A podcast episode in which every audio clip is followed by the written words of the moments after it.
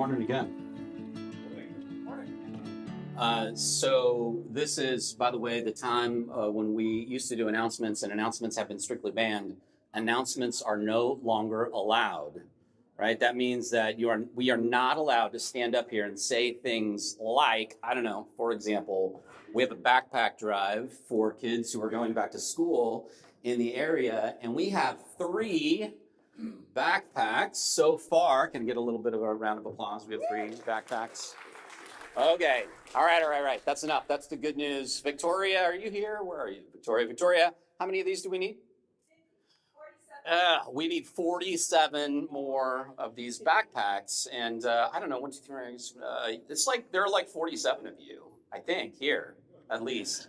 So we need backpacks that are full of school supplies. So you can go to Walmart or uh, wherever and buy some school supplies in a backpack, throw it all in there, bring it here to the church. If you got a bulletin when you walked in today, it looks something like this. You can scan this fancy little QR code or that one right there, and it will tell you about how to participate in this. It'll also tell you a bunch of other things that are going on here at the church. And because of that QR code, we don't do announcements anymore. Uh, so just so you know, that's how all that works. All right. Uh, so this is when we typically have a teaching time. Kids go off to do their teaching. We do our teaching in here. And uh, we just started a new series uh, around this idea of re-engaging our faith after our faith has been taken apart a bit. A lot of people in this church, uh, like myself, like Janelle, like many of you, have come through a period of questioning what does it mean to continue to be a Christian after you let go of more rigid or oppressive or even abusive expressions of Christianity? And so a lot of people find a safe space here to openly question and and to doubt and to sort of take apart things that they were given and and some of you are in a place where you're wondering how to put that back together again. And so that's what this series is about. It's about reconstructing our faith we're tackling some of the issues that can be a little bit more difficult. And we're calling this a praxis series, not a teaching series, because I'll do a little bit of teaching and then Janelle will come up and lead us through a spiritual practice. And so we're doing something that combines reflection and then bodily action. And so this is the part where you have to suffer through the things that I say about these things that we're talking about. Now would be a good time for you to pray for me. Sound good? Thank you, God, again for this time of worship, for this space that we have to uh, let down our guard. To be our true selves in community with other people who are learning to be their true selves in front of you. We ask that as we let down our guard and take off our masks and are vulnerable and honest about our questions and our doubts that in some way in some mysterious way that we might be exposed to a spirit a presence a source of goodness that is bigger than us that as we engage with you that you would help us to grow into the people that you've created us to be And pray that you give us the freedom to do that and the grace. And we pray that you be with us this morning as we talk about prayer. In Jesus' name, amen. Several years ago, Janelle and I were at a Thanksgiving dinner. I won't say whose house we were at in order to protect the innocent. It was one of those big Thanksgiving meals, right? Where somebody opened their house and they invited a ton of people I think there were like 40 or 50 people at this Thanksgiving around this huge, enormous table. There's tons of food. And we got to that part. You know that part at every Thanksgiving where somebody awkwardly is like, who's going to bless the meal? Right. And so this was one of those absolutely insane households that asked everybody to go around the circle and to say something that they were thankful for. You guys know what I'm talking about. You know those like irrepressibly grateful people who think that it's a good idea to ask everybody to speak out loud. And so we did that, and there were quite a number of very traditional minded Christians in the room. And of course, you know, uh, because I've been a minister, a pastor for decades, there's there's always like the obligatory. Jason will like say the opening prayer or whatever. So we did that, but then they wanted to go around the circle and everybody could say something they were thankful for while we were holding our hands and closing our eyes. And we ran around the room and one by one, people were like, Oh God, I'm just thankful for family, you know, and oh God, I'm just thankful for, I don't know, that I live in a free country. And then, oh God, I'm just so thankful that everybody in my family is healthy. And then one guy, one guy did it. He said, Well, God, I'm just thankful that you have forgiven my sins. And boy, that was the first domino to fall because from then on it was a competition. The next person said, Well, God, I'm thankful that you have forgiven my sins through the death of your son on the cross. And then the third person said, Well, I'm thankful that you have forgiven all my sins through the death of your son on the cross, who was beaten to a bloody pulp and tortured endlessly for crimes that he didn't commit on my behalf. And, and it just went on and on like that. Like every person was one upping the prayer of the next person. Everybody wanted to like squeeze in some doctrinal or theological detail that they thought for sure only they were in possession of. And what was really funny was watching like the agnostics in the room, you know, who were like shaking their head, mm-hmm, yep, uh-huh. Because they were just terrified of what they were going to say when it came around to them. This was, I think, a great uh, illustration of what I like to think of as performative prayer. Right? You've all heard performative prayer. You've heard me pray performative prayers up here, I'm sure. Right? Like the prayers that I pray so that the band has enough time to get off the stage or on the stage. Right? Or the prayers that we pray in our small groups or in our friendship circles that really make it obvious that we're incredibly humble or we're incredibly knowledgeable or that we're incredibly sacrificial or that we're incredibly giving, whatever it might be. This is what I mean by performative prayers prayers that we don't pray for ourselves, prayers that we don't pray for God, but prayers that we pray for you, so that you will think certain things about us.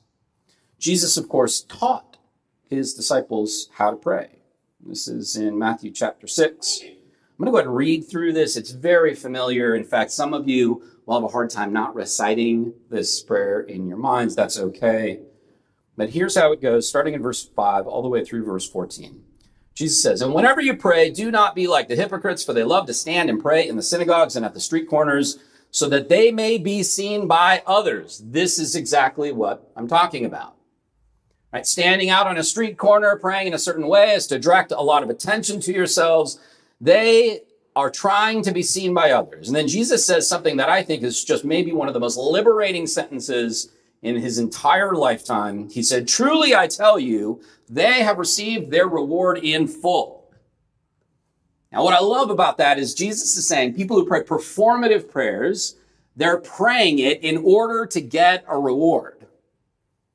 And that reward is the admiration or recognition of other people. And he says, guess what? They got it. They got it. And that's all they get. If what you want is the admiration of others, if what you want is the esteem of other people, if what you want is to gain authority over others by the way that you pray or speak, guess what? It's not that hard. We all learn how to do that. Truly, I tell you, they've received their reward in full. Verse 6. But whenever you pray, go into your room, shut the door, pray to your Father who's in secret, and your Father who sees in secret will reward you. Okay, Jesus mo- goes from like what I think is one of the most liberating sentences to one that I think is incredibly annoying. I know. He's always like this. He, he tells me to pray in secret. He tells me that in order to guard myself from performative praying, that I had to just do all my praying secretly. That way, I have eliminated the possibility that I'm trying to impress you or anybody else. That's a very hard discipline because it works. Because prayer done for other people, for their gaze, for their admiration, in order to gain their gain authority over them, it works really, really well. And so Jesus says, if that's you, if that's your temptation than pray in secret. Verse 7. Then he switches gears. When you're praying, do not heap up empty phrases as the Gentiles do, for they think that they'll be heard because of their many words. This is not quite performative prayer. If performative prayer isn't working for you, there's another kind of prayer that you can engage in. That kind of prayer is a sort of coercive or manipulative prayer. It's the kind of prayer where you like speak endlessly, so oppressively, so annoyingly, so completely relentlessly that God's just going to give up. Or at least the other people in the room are going to give up and give you what you want. Right? This is the kind of prayer that sort of wears people down. I think closely related is this idea that prayer is a magic act.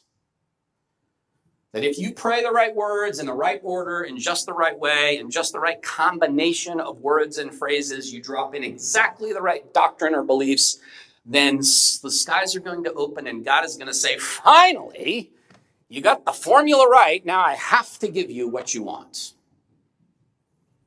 And there are whole books and theologies and conferences and church traditions built around this exact idea.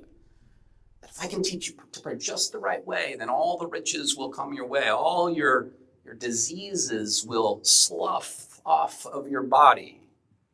All you have to do is order your brain in just the right way and speak in just the right way. And then God becomes like the genie from Aladdin, right? I'm dating myself. The greatest Disney musicals of all time. Don't even get me started. I can sing the whole thing for you.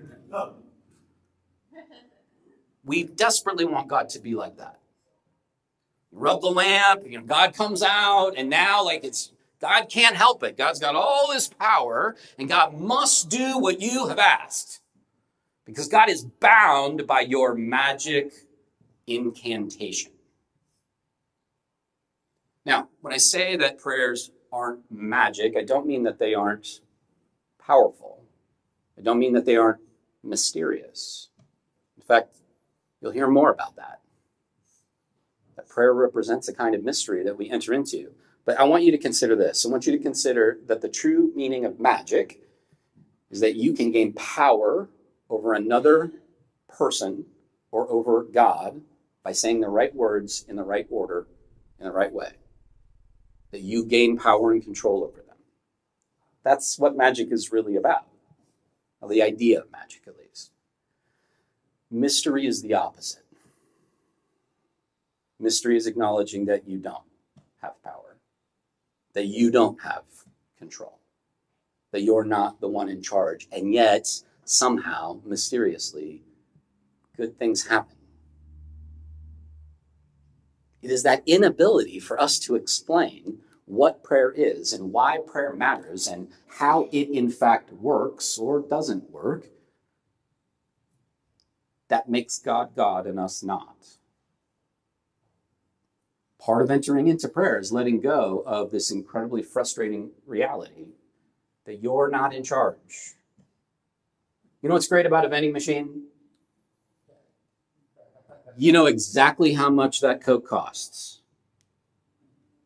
And when you put the right amount of money in, or you know, nowadays if you scan your, you know, smartwatch over it, and it's like bing, you get that beautiful little sound, you know, a little shot of endorphin, and then you know, $1.50 comes out of your bank account, and the Coke or whatever drops to the bottom. It's beautiful. It works exactly the way you want it to. You are in charge. I didn't get that. Could you try again? I did not orchestrate that, I promise.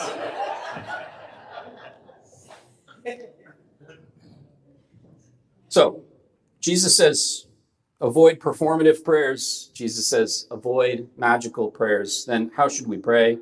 Jesus says to pray like this When you're praying, do not heap up empty phrases. That's verse 7. Verse 8, do not be like them, for your, Father knows what you need before you even ask Him. Verse 9, ready? Pray then in this way Our Father in heaven, hallowed be your name. Your kingdom come, your will be done on earth as it is in heaven. Give us this day our daily bread and forgive us our debts as we also have forgiven our debtors. And do not bring us to the time of trial, but rescue us from the evil one. For if you forgive others according to their trespasses, your heavenly Father will also forgive you. But if you do not forgive others, neither will your Father in heaven forgive you. Okay, three quick observations. The first is, um, of course, that Jesus is teaching us what goodness is in this prayer. Uh, Jesus was a rabbi, right? First century ancient Judaism. It was really common for uh, disciples of a rabbi to go to that rabbi and say, "Hey, how do we how do we pray?" Every rabbi had their take on prayer. Here's how to do it. What this is is a, an outline. Jesus giving them a kind of oral outline, an easy to remember outline for what good and appropriate prayer is. And here's what that outline teaches us. First, it teaches us what goodness really is. Goodness is that the hungry are being fed. Our Father who art in heaven, hallowed be thy name, thy kingdom come, thy will be done. What does it look like when God's kingdom, God's will, God's power is done on earth? Give us this day our daily bread. God's power has come on earth tangibly when those who are hungry are fed. That is good. The opposite is bad when we allow hungry people to roam the planet and starve to death, that's bad. We are reminded that God is about meeting people's basic human needs. We're also reminded that what is good is reconciled relationships. The kingdom come, that will be done on earth as it is in heaven. Give us this day our daily bread. Forgive us our debts as we forgive our debtors. What's good is to be reconciled with those who have something against you. What's good is to be reconciled with those that you have something against. What's good is for you to forgive and to allow yourself to be forgiven. This is what keeps our households, our neighborhoods, our workplaces, our communities running. And when our households and our neighborhoods, our communities our workplaces and our entire nation continues to travel in the direction of being at each other's throats and unable to forgive each other's debts. We have real reason to be concerned. Because humanity works on grace, it works on forgiveness, and that is good. And then, third, we learn that goodness means growing up and learning to be wise. Lead us not into temptation, but deliver us from evil, for thine is the glory and the power forever and ever. Amen. In other words, right, teach us to not step in a pothole. Teach us to not commit those things every day that have torn apart our lives. Lead us not into temptation, but teach us to grow up and to learn to make good choices for ourselves and the people that we love. These are the three major points in Jesus' outline we're reminded what goodness is. Second, the thing that happens when we pray through this prayer is we begin to order our lives around these things. When we pray in this way, over and over again, daily, weekly, monthly, whatever works for you, I suppose. What happens is we begin to order our thinking and our whole lives around this idea of meeting people's basic needs, forgiving them, and being forgiven and learning to be smart and wise every day. This becomes a way of life for us. And lastly, the third thing I think that happens in this prayer is we are reminded that we do all of this, all of these things, not on our own strength. Because this whole prayer is bookended by this idea of a good and gracious God. Our Father who art in heaven for thine is the kingdom and the power and the glory forever. All of this is made possible by the fact that there is something bigger, something greater, something gracious and good beyond us. And that when we pray, we somehow mysteriously are connected to this other goodness. We're able to become people like that. And that is a mystery. Amen.